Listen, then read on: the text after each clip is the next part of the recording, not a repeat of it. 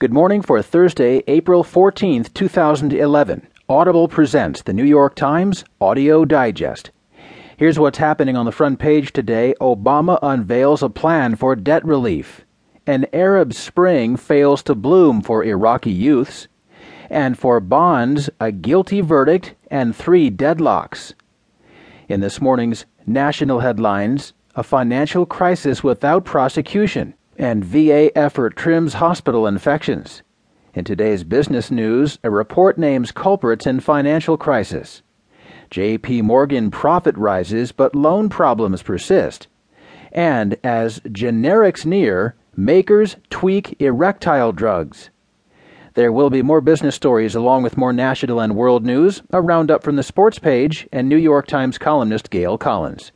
Now, as chosen by the editors of the New York Times, here are the stories on today's front page. This is the top story written from Washington by Mark Landler and Michael D. Shear. It's headlined Obama Unveils Plan for Debt Relief.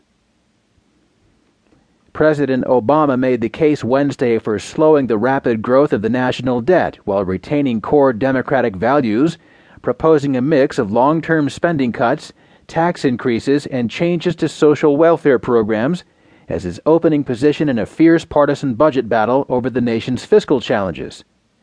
After spending months on the sidelines as Republicans laid out their plans, Obama jumped in to present an alternative and a philosophical rebuttal to the conservative approach that will reach the House floor on Friday.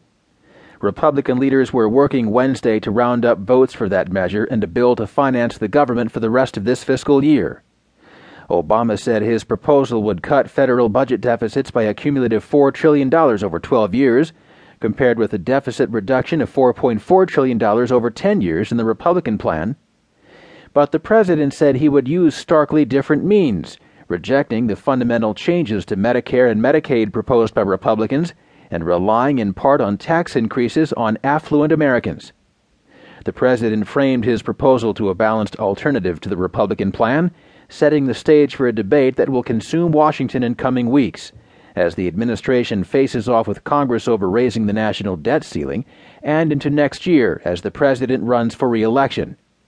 Obama named Vice President Joseph Biden to lead the negotiations with Congress.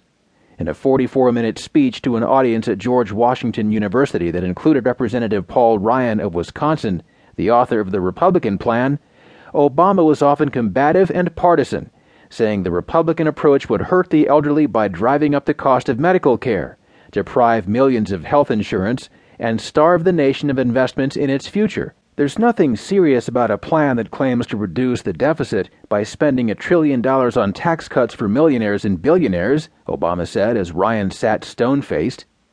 There's nothing courageous about asking for sacrifice from those who can least afford it and don't have any clout on Capitol Hill. Obama took a stern tone with Democrats, warning that his administration would have to cut cherished programs and strictly limit the growth of Medicare and Medicaid. If we truly believe in a progressive vision of our society, he said, we have the obligation to prove that we can afford our commitments. Republicans criticized the plan both for its cuts in military spending and for what they said was an overall lack of detail. Republicans, led by Chairman Ryan, have set the bar with a jobs budget that puts us on a path to paying down the debt and preserves Medicare and Medicaid for the future, Speaker John Boehner said in a statement. This afternoon, I didn't hear a plan to match it from the president.